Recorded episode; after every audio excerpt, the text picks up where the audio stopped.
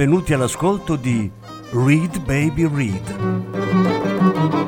un programma di reading letterario radiofonico a cura di Franco Ventimiglia e Claudio Desser. Voce Franco Ventimiglia. Regia Claudio Desser.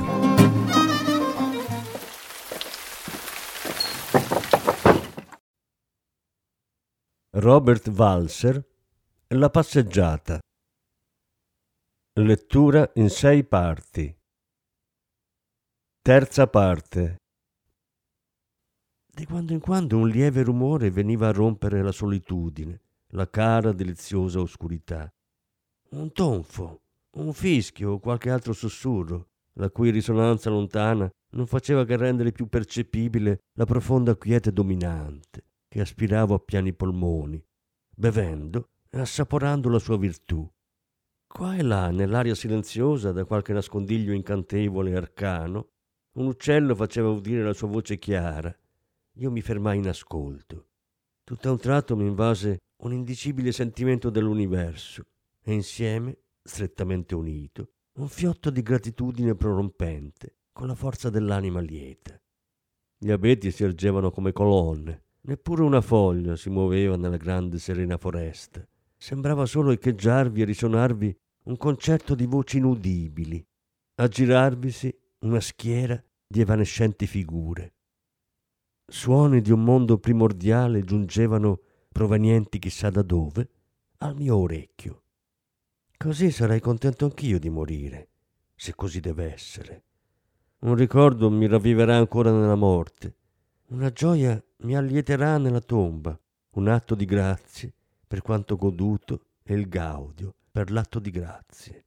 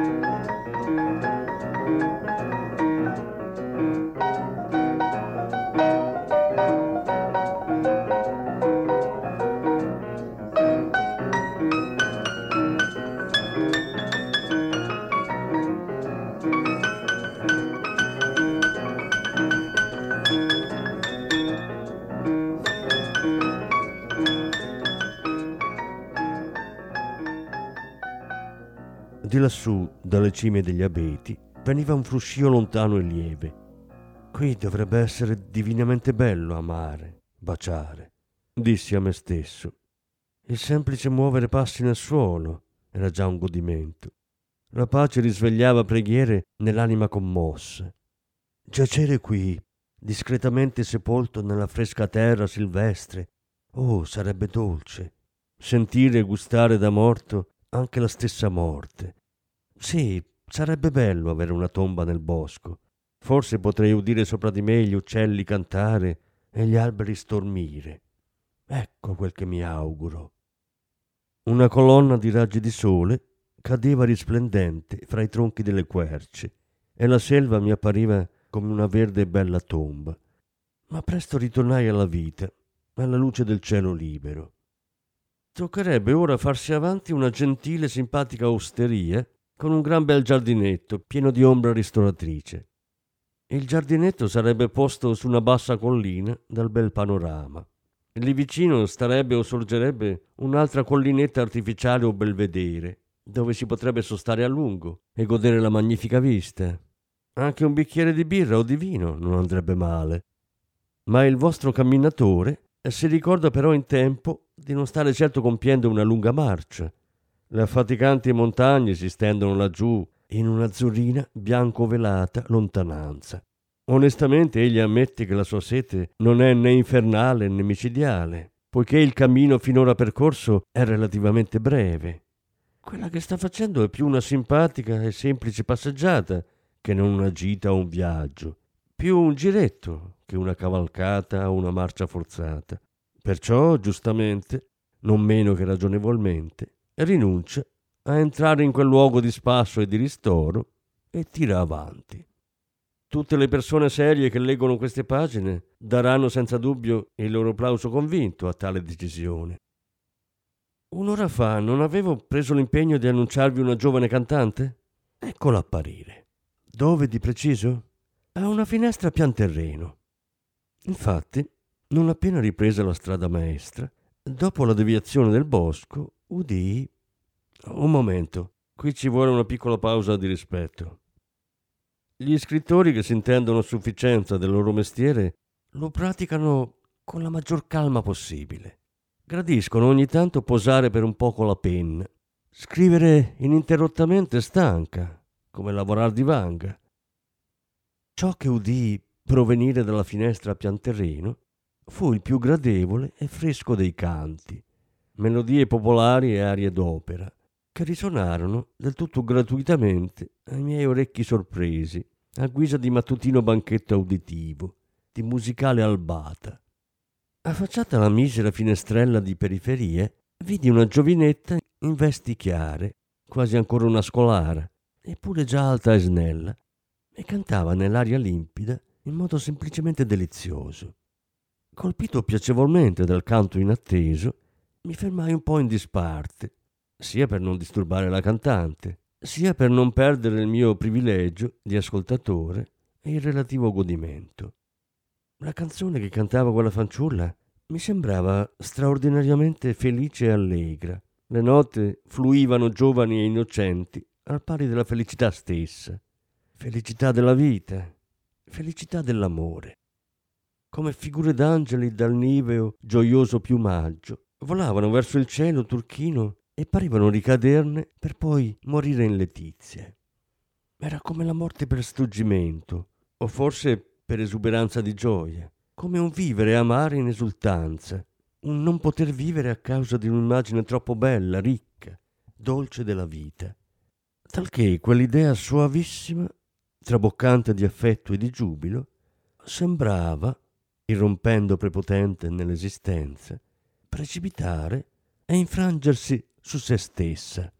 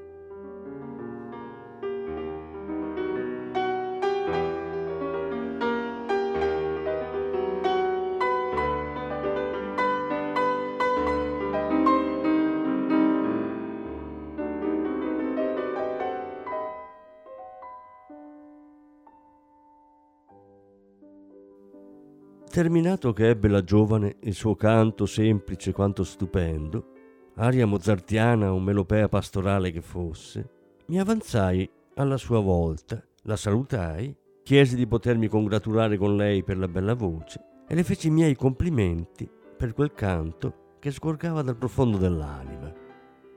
La piccola artista, simile a un cerbiatto o a una sorta di antilope in forma di fanciulla, mi gettò dai begli occhi bruni uno sguardo tra meravigliato e interrogativo. Aveva un viso gentile e dolce e sorrideva con seducente grazia. Se lei saprà, le dissi, educare e coltivare saggiamente la sua bella voce, e a questo scopo è necessario molto giudizio, da parte sua come altrui, le si apre dinanzi uno splendido avvenire. Giacché, in tutta franchezza, io vedo in lei la futura grande cantante d'opera in persona. L'intelligenza evidentemente non le manca.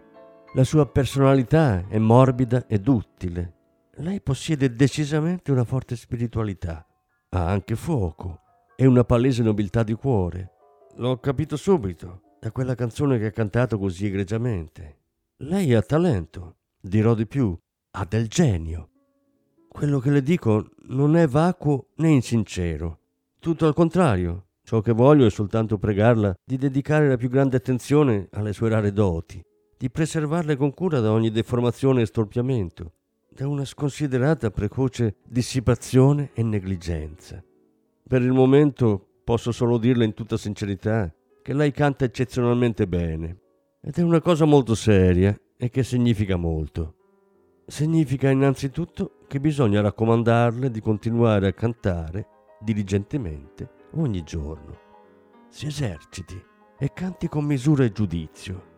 Lei stessa sicuramente non conosce la grandezza e l'estensione del tesoro che le è dato. Nel suo modo di cantare è già avvertibile un alto grado di temperamento, la ricchezza di una natura vivace e istintiva, una somma di poesie e di umanità tali da indurre a darle per certo che lei promette in ogni senso di diventare una cantante autentica. Bisogna dirlo, lei è veramente un essere che per sua natura è portato a cantare, che solo quando incomincia a cantare sembra riuscire a vivere e a godere la vita, convogliando ogni slancio e forza vitale nella sua arte, a tal punto che tutto quanto ha un significato umano e individuale, ogni pienezza d'animo e d'intelletto, si sublima in un qualcosa di più alto, in un ideale. Direi che in un bel canto si concentra e si condensa sempre un'esperienza, un sentimento, un agglomerato esplosivo di energie di vita oppressa e di animo commosso. E con un canto di questo genere una donna, se sappia avvalersi di tutte le circostanze favorevoli e ascenda a una scala di coincidenze numerose e singolari, può, come stella nel cielo dell'arte canora, commuovere molti spiriti, guadagnare grandi ricchezze, trascinare un pubblico a tempestose ed entusiastiche manifestazioni di plauso e cattivarsi l'amore e la sincera ammirazione di re e di regine. Con serietà stupita, la giovinetta ascoltò le mie parole. E in verità io le pronunciai più per mio piacere, che non aspettandomi da lei quell'apprezzamento e quella comprensione per i quali le mancava la necessaria maturità. Vedo già da lontano un passaggio a livello che dovrò superare, ma per il momento non ci sono ancora arrivato. Occorre assolutamente sapere che prima ho da sbrigare due o tre altre incombenze e da prendere accordi su alcune faccende urgenti e indifferibili, sul che mi permetto di riferire nel modo più circostanziato. Mi si vorrà cortesemente concedere di far presente che, se possibile, Devo far sosta di passaggio in un'elegante sartoria maschile per un abito nuovo da provare o da far ritoccare. Secondariamente devo andare a pagare forti tasse al municipio o palazzo degli uffici. In terzo luogo devo portare alla posta una lettera importante e gettarla nell'apposita cassetta. Inoltre, dato che è passato non poco tempo, dovrei tornare a farmi tagliare i capelli. Si vede dunque che ho da fare molte cose e, che questa mia passeggiata all'apparenza indolente e pacifica brulica in realtà di impegni pratici, di appuntamenti d'affari. Si abbia perciò la bontà di perdonare gli indugi giustificare i ritardi e tenere per buone le lunghe discussioni con funzionari e altrettanti intendenti. E anzi, di voler considerare tutto ciò con benevolenza, quale contributo e apporto allo svago. Per tutte le lungaggini, divagazioni e prolesità che ne derivano, chiedo in anticipo umilmente scusa. Quale scrittore di provincia o di città si è mai condotto più dimessamente e cortesemente nei confronti della sua cerchia di lettori? A nessuno, credo. E pertanto, proseguendo con tranquillissima coscienza a narrare e a conversare, passo a quanto segue. In nome di tutti i santi, è gran tempo che mi affretti dalla signora Abby per la prevista colazione. Mezzogiorno e mezzo è appena suonato. Fortunatamente quella brava donna abita qui a due passi. Non ho che da scivolare come un'anguilla entro la sua casa, come in un ricettacolo, come in un posto di ristoro per poveri affamati e pietosi decaduti. La mia puntualità fu un capolavoro. Si sa quanto i capolavori siano rari. La signora Abby mi accolse con grande affabilità, sorridendomi nel modo più cortese. Mi porse la sua vezzosa manina con una cordialità che oserei definire incantevole e mi guidò subito nella sala da pranzo. Qui giunti mi invitò a sedermi a tavola, ciò che feci col maggior piacere e la più grande disinvoltura immaginabili.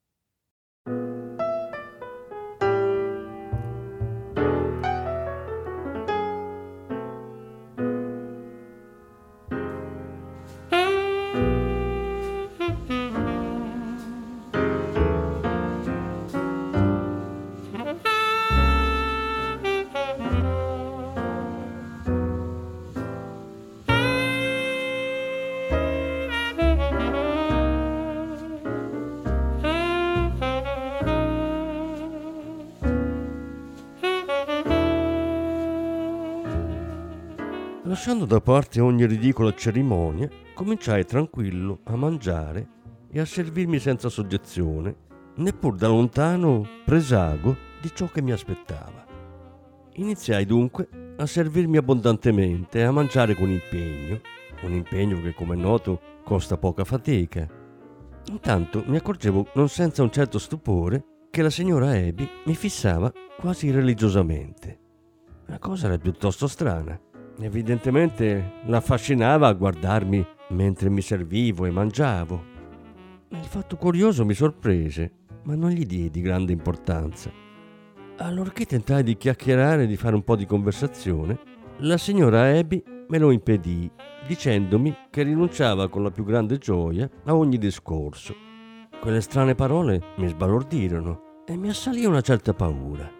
In segreto cominciai a spaventarmi della signora Abby quando poi volli smettere di lavorare di coltello e forchetta perché mi sentivo sazio, ella mi disse dolcemente, con voce in cui vibrava un lieve rimbrotto materno, ma lei non mangia niente.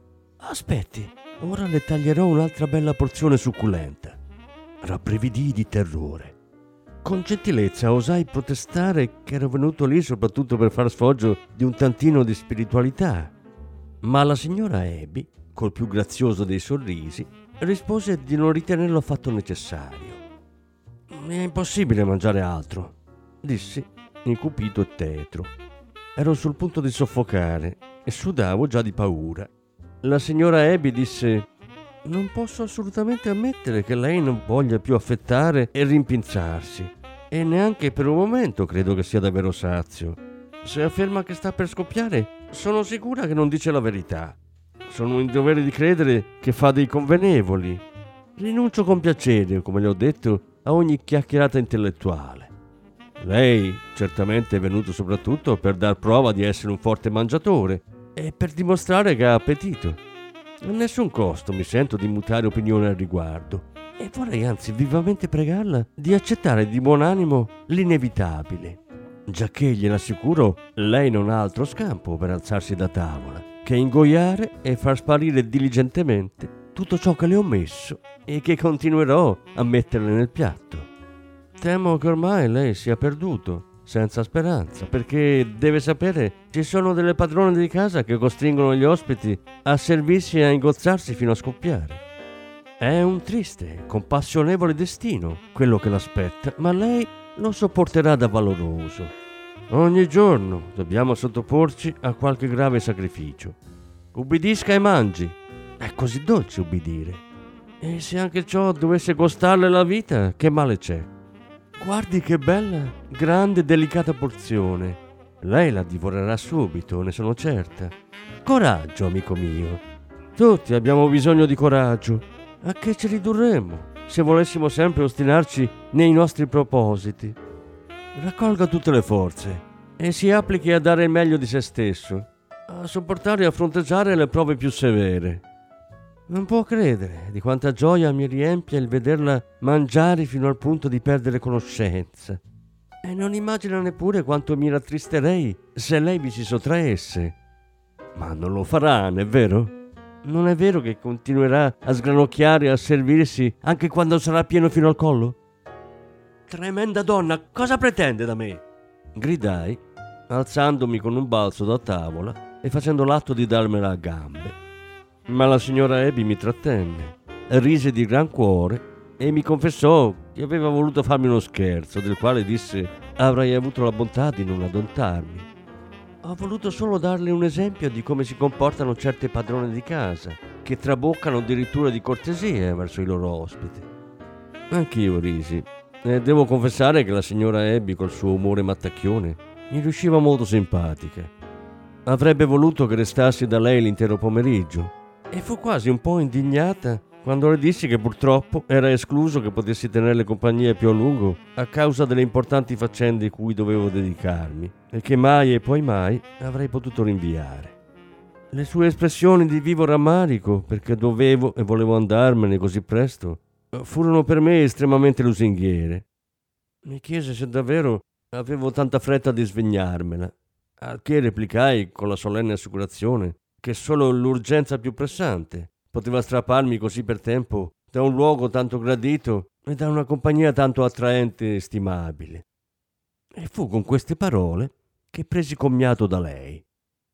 Era ora la volta di un sarto, un marchand tailleur, cocciuto, caparbio, chiaramente persuaso sotto ogni aspetto dell'infallibilità della sua indiscussa maestria, totalmente compenetrato del suo valore come delle sue capacità professionali e affatto incrollabile in tale sua sicumera.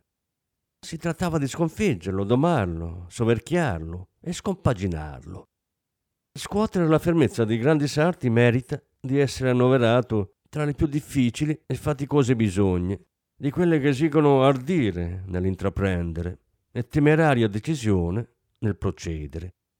Per i sarti e per il loro modo di pensare nutro infatti una costante e forte paura, cosa della quale non mi vergogno affatto, dato che in questo caso la paura è spiegabilissima.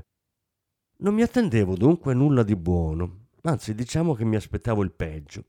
E in vista di quella pericolosa guerra offensiva, mi armavo di doti quali coraggio, tenacia, collera, sdegno, disprezzo e addirittura disprezzo della morte. Armi indubbiamente impareggiabili e con le quali speravo di scendere vittoriosamente e felicemente in campo contro l'ironia mordace e lo scherno mascherato di ipocrito candore. Ma non andò così. Per il momento, tuttavia, voglio tacere su questo punto, perché prima devo spedire una lettera. Decise subito, infatti, di andare prima alla posta, poi dal sarto e infine a pagare le tasse governative. D'altronde, l'appetitoso edificio della posta mi stava proprio davanti al naso vi entrai tutto allegro e chiesi all'impiegato addetto un francobollo che appiccicai sulla lettera. Mentre lasciavo cadere con cura quest'ultima nella cassetta, riflettevo, riandavo nella memoria ciò che avevo scritto. Come sapevo benissimo, il contenuto della lettera era il seguente. Molto venerando Signore, la strana apostrofe da me usata è tale da indurla nella certezza che i sentimenti del mittente sono assolutamente freddi nei suoi riguardi. So che da lei e da quelli che le somigliano non v'è da aspettarsi per me considerazione alcuna. Questo perché lei e quelli che le somigliano hanno di se stessi un'opinione smodata, che toglie loro capacità di giudizio, nonché ogni e qualsiasi riguardo verso gli altri. So con precisione che lei appartiene a quel genere di persone che si sentono importanti perché sono scortesi e irrispettose, che si figurano di essere potenti perché godono di protezione, che credono di essere sagge perché di tanto in tanto la paroletta saggio frulla loro per il capo. Quelli come lei si permettono di essere duri, villani, sfrontati e dispotici con i miseri e con gli inermi. Quelli come lei possiedono la non comune furberia di credere che sia necessario essere sempre al primo posto, avere sempre il sopravvento e menar trionfo a qualunque ora del giorno.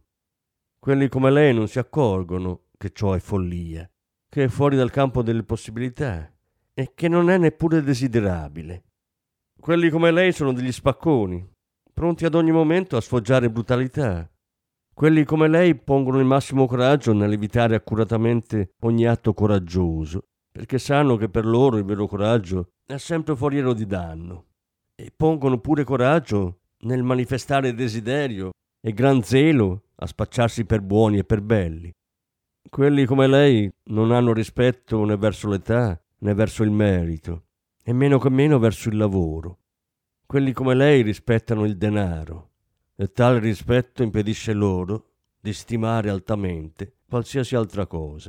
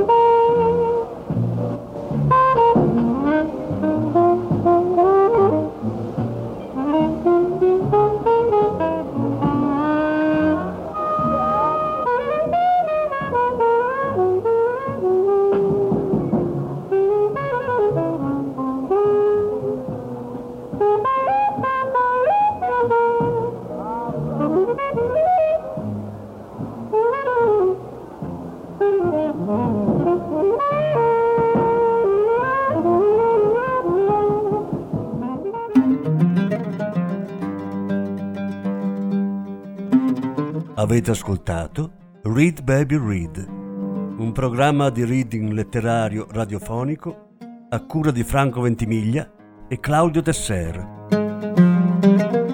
Grazie per l'ascolto, alla prossima settimana. La quarta parte della lettura sarà trasmessa la prossima settimana.